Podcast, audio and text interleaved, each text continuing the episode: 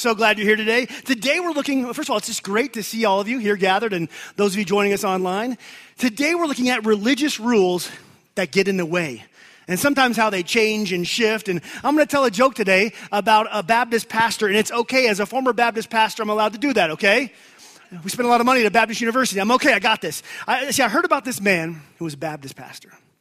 And a, a gentleman came up to him and said, Preacher, could you bury my dog? And the pastor was like, A dog? Barry, I, I don't do funerals for dogs. Say, sorry, I, I, just don't do funerals for dogs. And the man said, Well, that's too bad because I was thinking of making a $5,000 donation. pastor said, Why didn't you tell me he was a Baptist dog? yeah, there's a lot of fun we can have with church. Today we're looking at John 9 where we're going to see some religious rules, religious leaders, and what happens. But we're going to, we're going to get the last verse of John 8 to kick it off because when, when, when the Bible was written, there was no chapter and verse. And so let's, let's read it as it goes. The last verse in chapter 8, it says, They, the Pharisees, picked up stones to stone Jesus, but he hid himself, slipping away from the temple. Jesus is walking away from an attempted murder, and that's where we find him in John 9, verse 1. As he went along, he saw a man blind from birth, and his disciples asked him, Who sinned, this man or his parents, that he would be born blind? I mean, Jesus had just been threatened with, with, with, being stoned by angry people, but it seems he's not all that ruffled. He continues to go, and his disciples are there, they feel comfortable enough to ask him this theological question. They see a man who's blind, and they say, Who, who sinned? Was it his parents, or was it him that he would be born this way? And the question they're asking here is something cultural. You see, in their culture, they believed if you were born with some sort of affliction, then it, ha- it, meant that your parents were involved in something pretty bad. They also believed, because they said, is, is he guilty of some sin? Now, how can you be guilty of a sin and then be born with it? Well, there was this belief that the priests and rabbis had that there were two inclinations the evil inclination and the good inclination. And that in the womb, the baby gets to choose. That's a big choice, right? You can ruin your whole life right there. And apparently they believe that because what if a, what if a really good, upstanding couple has a child who's afflicted from birth? Well, it can't be the parents. They're important and they're good, and therefore it must be something else. And so they believe that this, this child had chosen evil or his parents were involved in some dark, sinful activity. And so that way, that's the reason this man was born blind. And you can see how this, this cultural belief would have impacted this man and his self worth. I mean, from the time he was born, from the moment that, he was delivered and they saw his cloudy eyes, his parents' joy turned to, to, to some sadness, sudden maybe shame or guilt. Because this boy was walking around without sight. He was an advertisement to everyone about what the parents had done, or a walking billboard of what he had done before he even had memory of how God wasn't pleased with him. Either way, God is mad at me, this, this man's condition would announce. And he grew up most likely without the joyous community that most of the kids enjoyed. I mean, we all know when you were growing up, there was that kid that you don't hang out with. Your mom says, no, no, you can't hang out with Johnny. Well, this family, this, this boy, he, he is a, he's, he's blind from birth, and so he would be that kid. And it might be his parents' fault, so they're that family. Don't go hanging out with them. They've done some really bad things. So he didn't grow up in the normal community. And because he couldn't, he couldn't see, he couldn't apprentice when he was a younger boy. And so he would turn to the only profession that was really open to him begging. And that's where we find him here. He would go to the busiest corner on the busiest days, and he would sit himself down and he would ask for the charity of others. And, and here we find him. The Feast of Tabernacles is over, but it is the Sabbath. And so here he is on a corner outside the temple. Jesus has just left the temple in a hurry. And there's this man on the side of the road where he'd be begging as all these people were bustling through the streets. As John tells us later, it is the Sabbath. It's the final Sabbath that the pilgrims had come to the Feast of Tabernacles for. And they want to get one more glimpse at the temple, one more prayer until they have to pilgrim back next time. So it's a busy day, bustling streets. And there, the disciples see this man and ask, Hey, who sinned? This man or his parents? And Jesus responds in verse 3 Neither this man nor his parents sinned, but this happened that so that the works of God might be displayed in him. Jesus immediately dispels this faulty belief that somehow the parents or the, this boy, as, as, an infant, had had something to do with his condition. This man's condition was not the result of his parents or his sin. In fact, this condition, which was probably resulted in shame, a source of shame for him, Jesus declares it's going to be the groundwork for God's glory. And for some of us here today, maybe that's why you're here to hear this little bit of good news. In the place of your shame, of what's happened in your past. God wants to grow up goodness. In the very place where the, the culture around us may tell you you're worthless because of some of the conditions of your life, God declares you in that spot worthy. In the awful place where you feel the most broken, Jesus wants to bring you to breakthrough. think of all the times, I mean, this little boy, just think about his life. He had, he had asked his mother, Mommy, why am I blind? And I hope that she shielded him, shielded him from the, the cultural shame that, it, well, you obviously did something or we did. But if she had had God's wisdom and, and maybe the situation, she would have whispered, My boy, it's because God wants to work in and through you. Even in this, even in this, God's to work in you and through you. And mom, mom and dad, parents, we can use these words when our kids come to us why this? Why is this happening to me? Or why, why, what's this about? That we can tell our kids that God will work his goodness in them and through them, even in those broken places. And may our children grow up with an eternal perspective that they can see God can use the hardest parts of their story to reveal his glory in their life. Jesus tells the disciples that the blindness was not a result of the parents, was not a result of this baby. And he continues As long as it's day, we must do the works of him who sent me. Night is coming when no one can work. He's saying, Listen, it's time to work. While I'm here, it's time to work. I have a purpose. The Father's given me some things to do. And while I'm here, we will be doing it. And I love Jesus' perspective. I mean, he's already had quite a morning, hasn't he? Any of you uh, had any attempted stonings before you came to church today? Probably, well, never mind, we're in Colorado. So, uh, but hold on. Sorry. Sorry. Jesus has had a very interesting morning, yet he's walking around always aware, always open to what God would say to him and prompt him. Jesus declares himself a worker. He declares his disciples workers. And follower of Jesus, if you're in here listening, you are a worker. And being a worker means simple that there's work to be done. Heaven's work. That God has things for us. Jesus was simply on his way. Or as maybe in our life, he was in between meetings, yet his radar is up for what God and the Spirit would prompt him to stop, pull aside, do, say, serve. You see, he's on the, he's on the clock, yet he's with purpose and intentionality. He's looking for the next opportunity that God would have for him.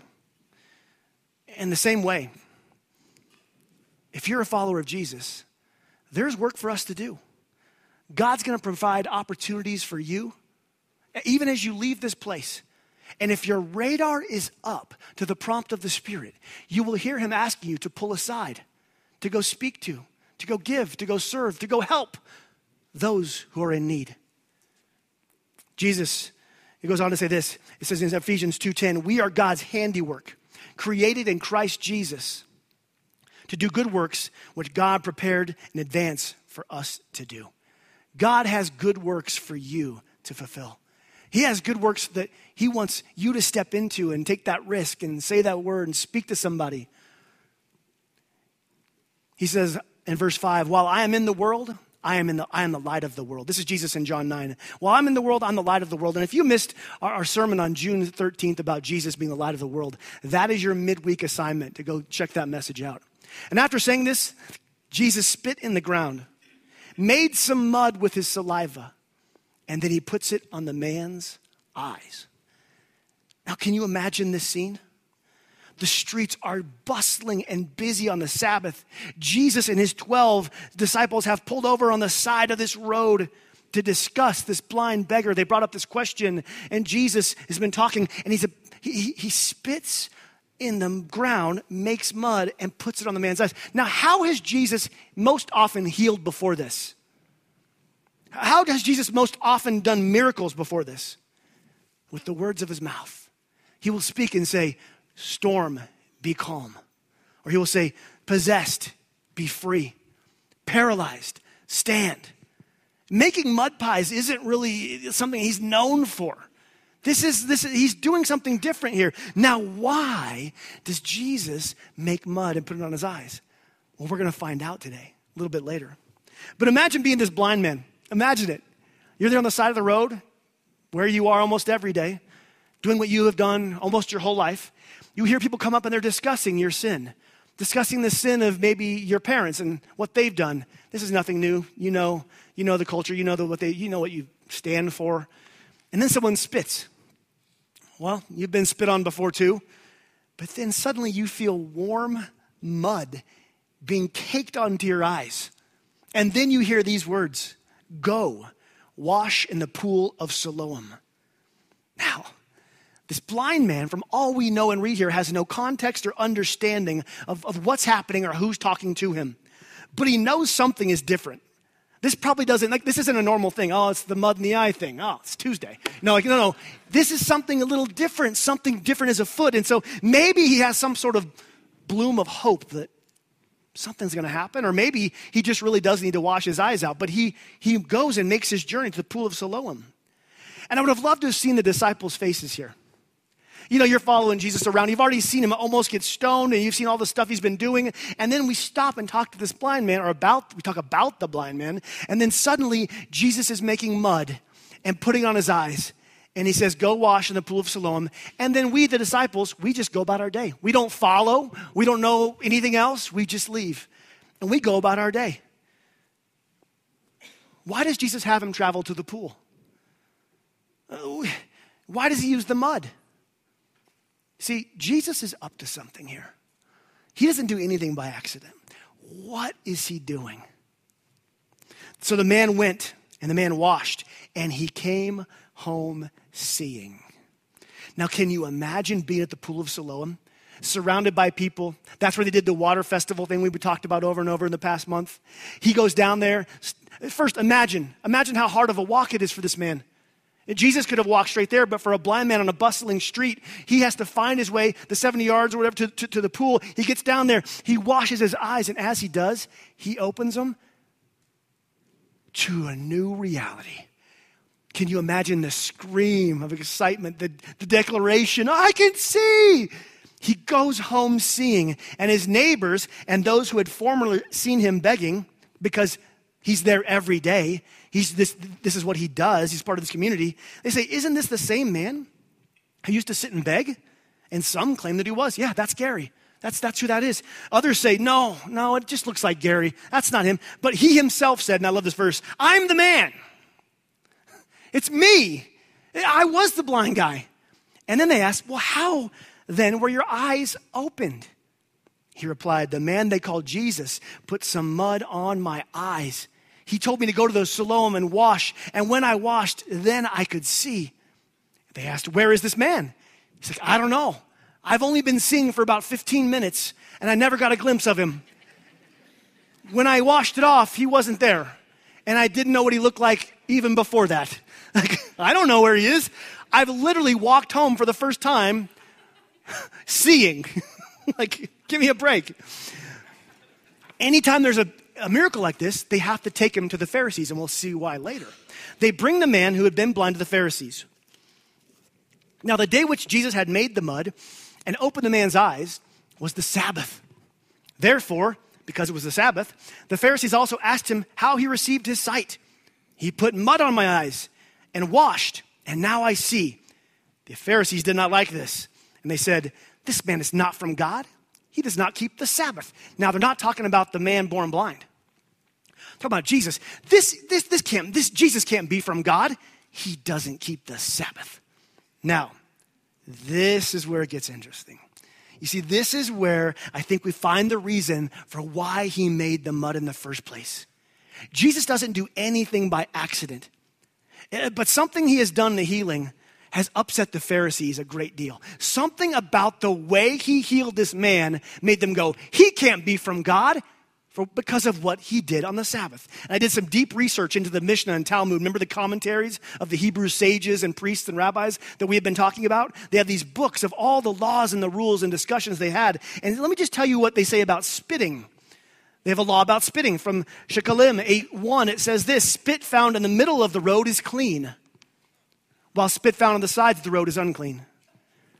Now, if Jesus walking down the road had gone over to where the man was begging, where might he have been? We can only speculate.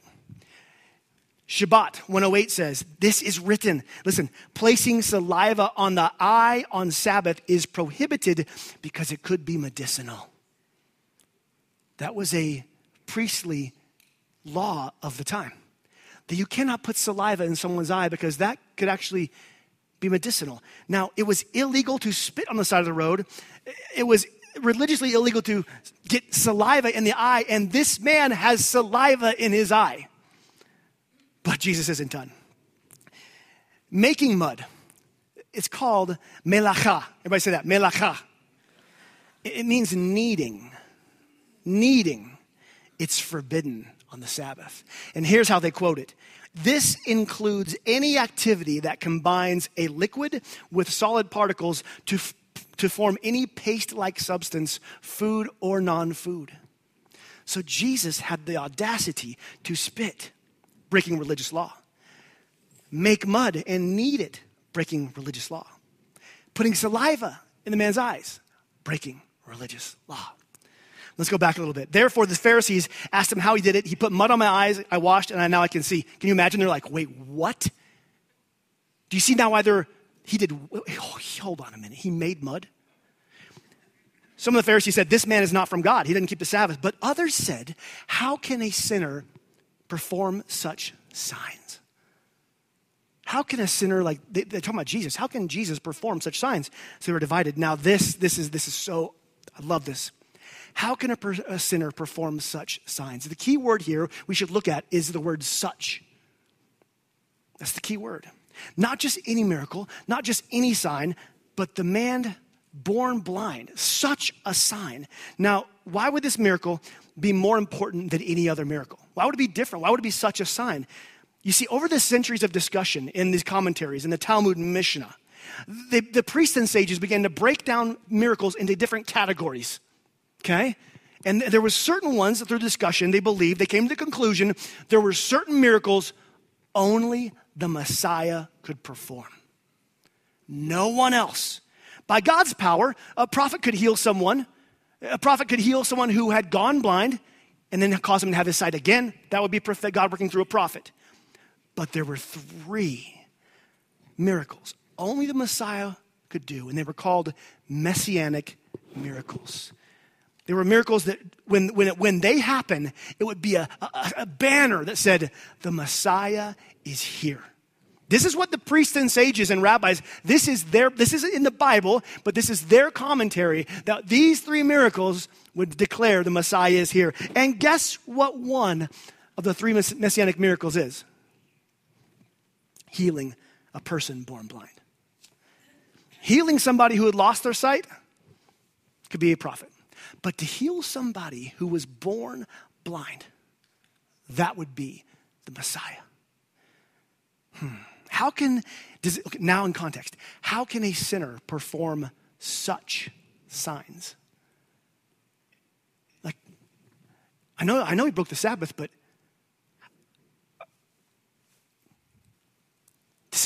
it's making sense. It's a messianic miracle. Jesus I love this. He has the audacity to perform a messianic miracle according to their religious rules while breaking their religious rules. It's beautiful. Do you see why they're so trapped by their own religious mandates? Do you see why they're just so furious? They were already wanting to stone him, and now they're like, well, he did a messianic miracle, uh, but he broke the Sabbath. Now what do we do? Which is why they're so angry. And you can see how they act in the coming verses as they discuss it with the man who was born blind. They turned again to the blind man. What have you to say to, about him? It was your eyes he opened. The man replied, He's a prophet. They still did not believe that he had been blind and received sight until they, so they sent for the parents. Like, we don't believe you were born blind. This is a setup. You know, there's an earpiece somewhere. This is, this is, this is made up. Come on. No, no, no. No. Bring in his parents. So they bring in the parents. Is this your son? Is he the one you say was born blind? Was he really? How is he? How is it he can now see? Now listen to the reply. We know he's our son. Like, yes, that's him. We know he was born blind, but how he can see now or who opened his eyes, we don't know. Ask him, he's of age, he'll speak for himself. They're like, get me out of this conversation. And the reason is here. His parents said this because they were afraid of the Jewish leaders who'd already decided that anyone who acknowledged Jesus as the Messiah would be put out of the synagogue, excommunicated. They're like, he's old enough. That's our boy. He was blind. He's not now. Can we go home now? We good? Like, he's old enough to talk for himself. Now, remember the part about being put out of the synagogue, excommunicated. It says this that gets the Pharisees nowhere, so they bring the man back in. Okay, now we know he was born blind, we know he can see. Let's see what else is going on here. A second time, they summon the man who had been born blind. Give glory to God by telling the truth. We know this man is a sinner. Talking about Jesus. Like, come on, what really happened? He replied, Listen, whether he's a sinner or not, I don't know. One thing I do know I was blind but now I see. What a simple statement by this man. What, a, what an amazing testimony. Say what you want about all the religious rules and, and Jesus and all that stuff. All I know is I was blind and now I see. See, that's, that's called a testimony. That's a church word for a God story, what God has done in your life. And we all have a God story of how God is moving or has moved in our life. Those of you who follow Jesus, you've been brought from death to life. You have a God story. And so when someone says, well, they're debating you, they go, what about those, the, the tribes in the Amazon who've never heard about Jesus? Where do they go? You could say, I don't know about all that. But one thing I do know is I was lost and now I'm found. And there are things that God's going to take care of that I don't have the answer to. But all I know is that He has given me peace with my past, is He has healed my marriage, He's given me purpose for my future. Your testimony is listen, you don't have to answer all the questions. You can simply, like this man, give your God story. All I know, I was an addict and now I'm free. All I know, I was spiritually blind and now I see. They asked him, What did he do to you? How did he open your eyes? Now, I like Gary, this blind man. I named him Gary. He has some sarcasm in him, okay? He has some sarcasm in him. He knows the priests are furious, but listen what he says. He goes, I've already told you and you did not listen. Do you want to hear it again? Do you want to become his disciples too? Oh. Then they hurled insults at him. Well, I didn't see that coming. You are this fellow's disciple, they said. We are disciples of Moses. We know that God spoke to Moses, but as for this fellow, Jesus, we don't even know where he comes from. And listen to this. Now that is remarkable.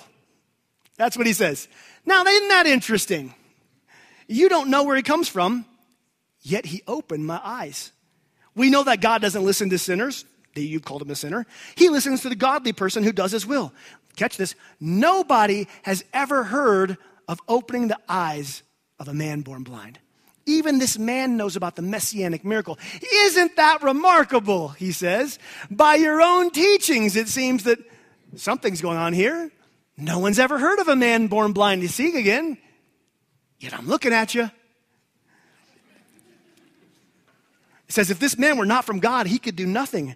And they replied, You were steeped in sin at birth. How dare you lecture us? And they threw him out. Now, now, you got to catch this. Steeped in sin at birth. They're, they're doubling down on the fact that he was born blind. Like you obviously chose sin in the womb, and that's why you're born blind. Yeah, but now I can see. Get out of here. he, they are completely discombobulated and thrown off by this miracle.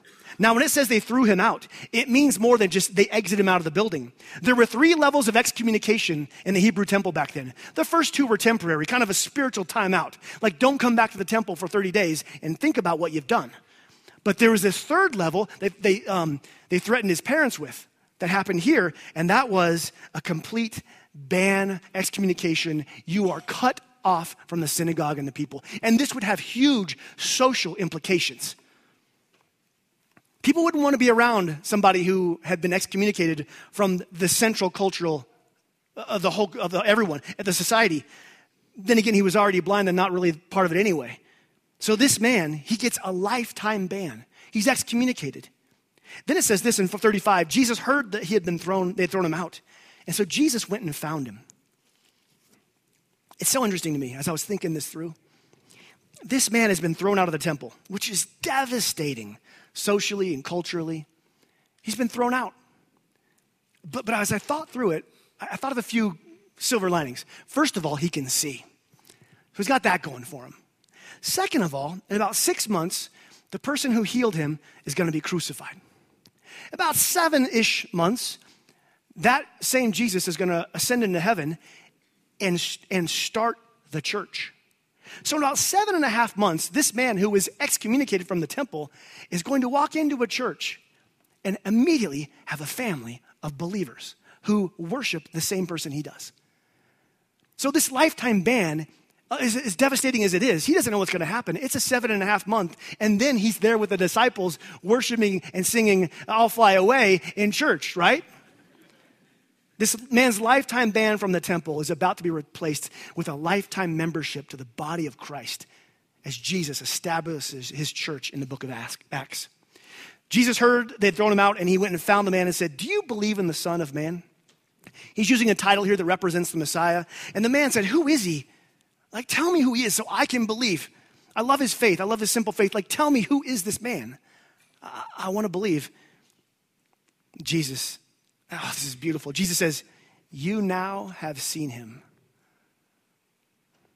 That's so awesome to me. This man hadn't seen anything earlier that day. And Jesus looks in the man's eyes, and the man looks in Jesus' eyes. He goes, You've now seen him. In fact, he is the one speaking to you now. And the man looking in Jesus' eyes, recognizing the voice, knowing this is the person who put the mud on his eyes, he says, Lord, I believe. And he worshiped Jesus. Kicked out of the temple, excommunicated, couldn't go worship God there in the synagogue. But catch this at that moment, on the entire planet, there was one human correctly worshiping God is this man bowed before Jesus and worshiped him. He was kicked out of a temple of stone, but he sat there in front of God's holy temple, Jesus, and worshiped. Now, what's the application to all this? How do we apply this to our lives and leave differently than when we came in this morning? There's three characters in the story today the Pharisee, the disciples, and the man born blind. And each of us, in somewhere in our lives, has a part of each of them. Let's start with the Pharisees. They let religion get in the way of their relationship with God. They let religion get in the way of their relationship with people.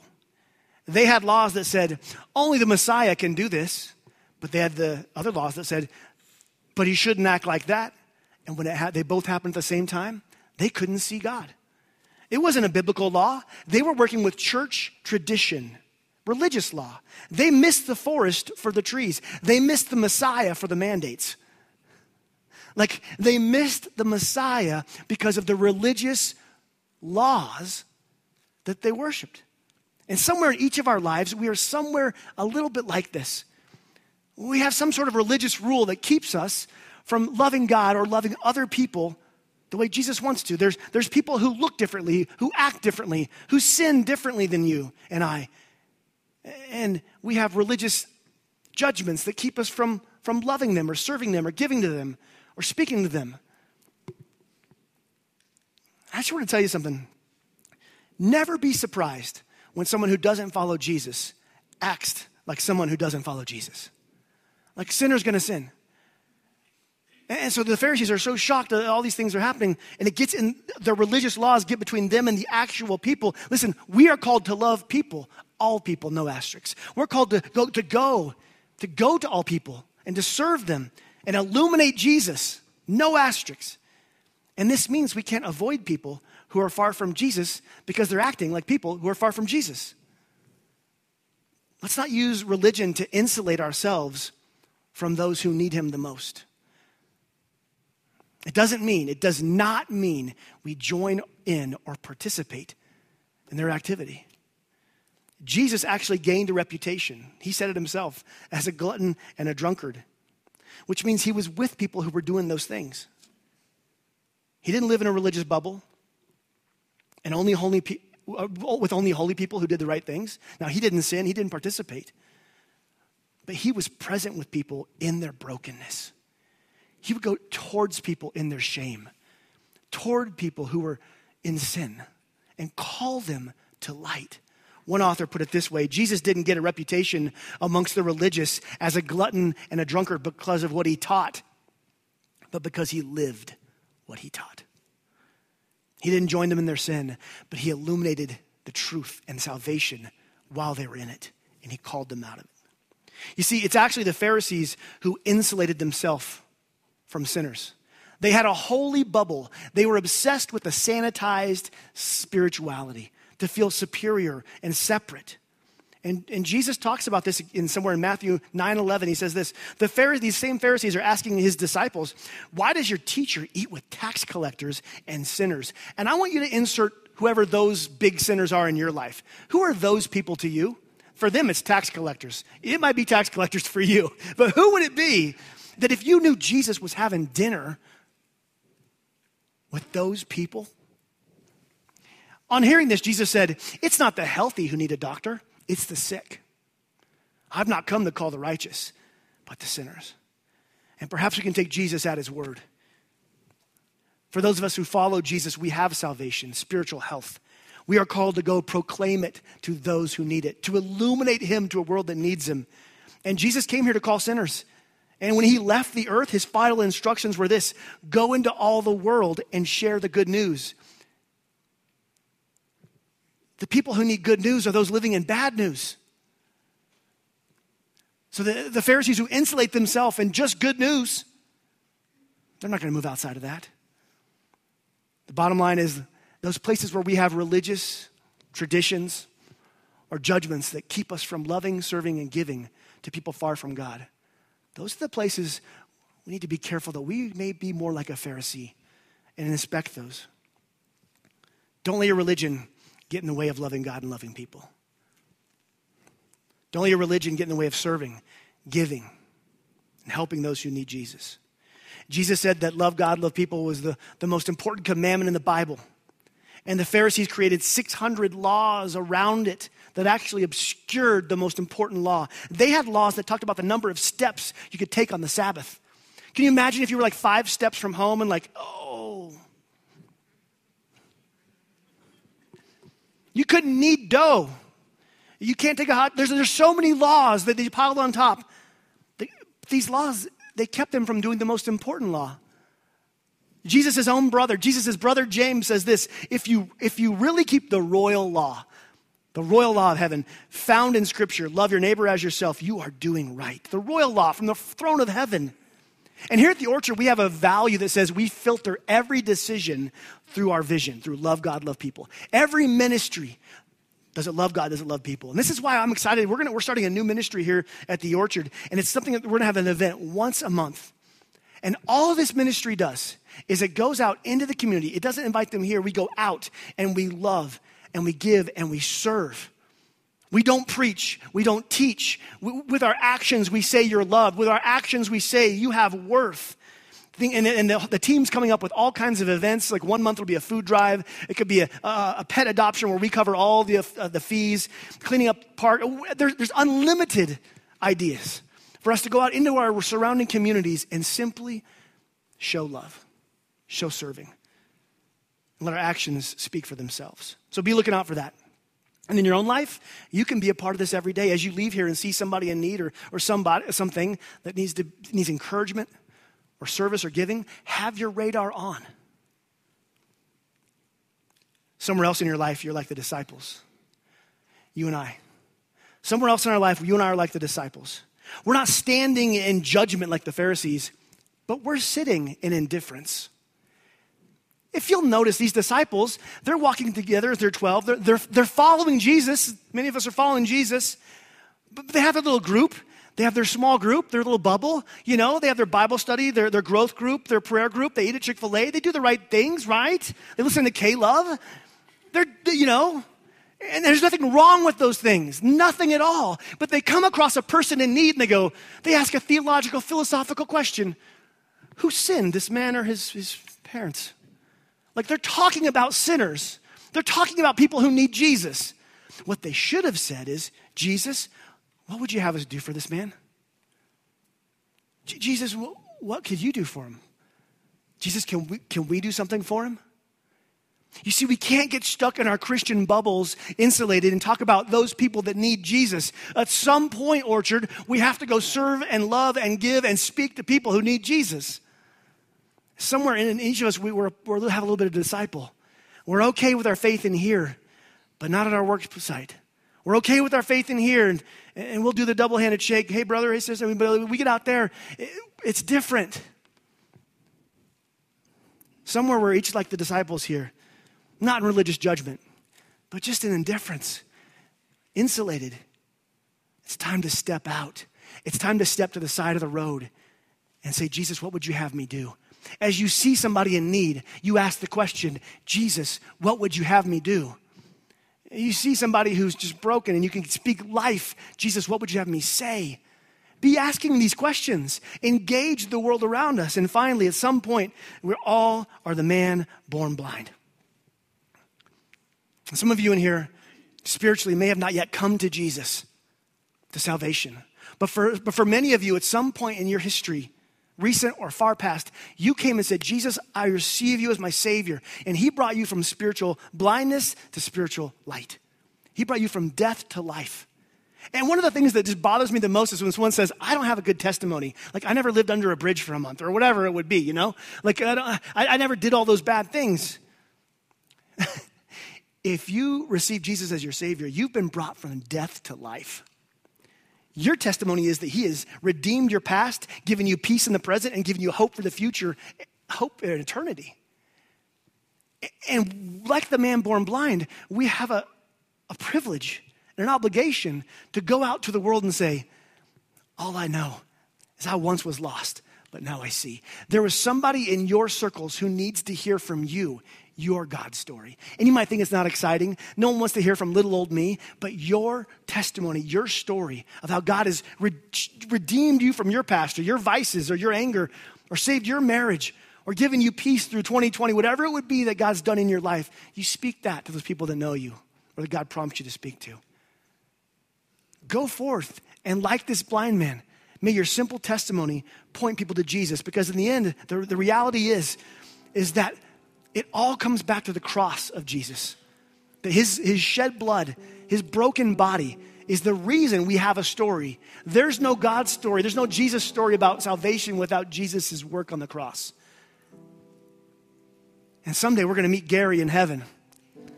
Yeah, because of the blood and body of Jesus.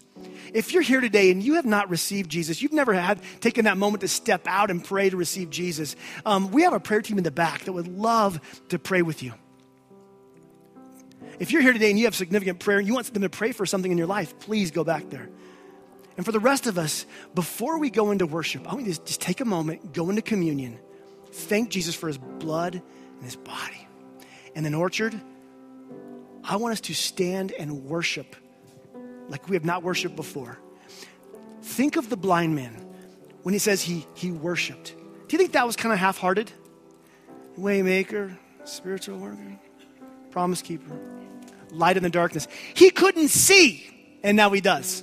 And if we knew spiritually what Jesus had done for us, we would be worshiping in a whole new way. So today, drop the Pharisee who cares how they sound or look while worshiping. And let's worship like this man who was blind and can now see.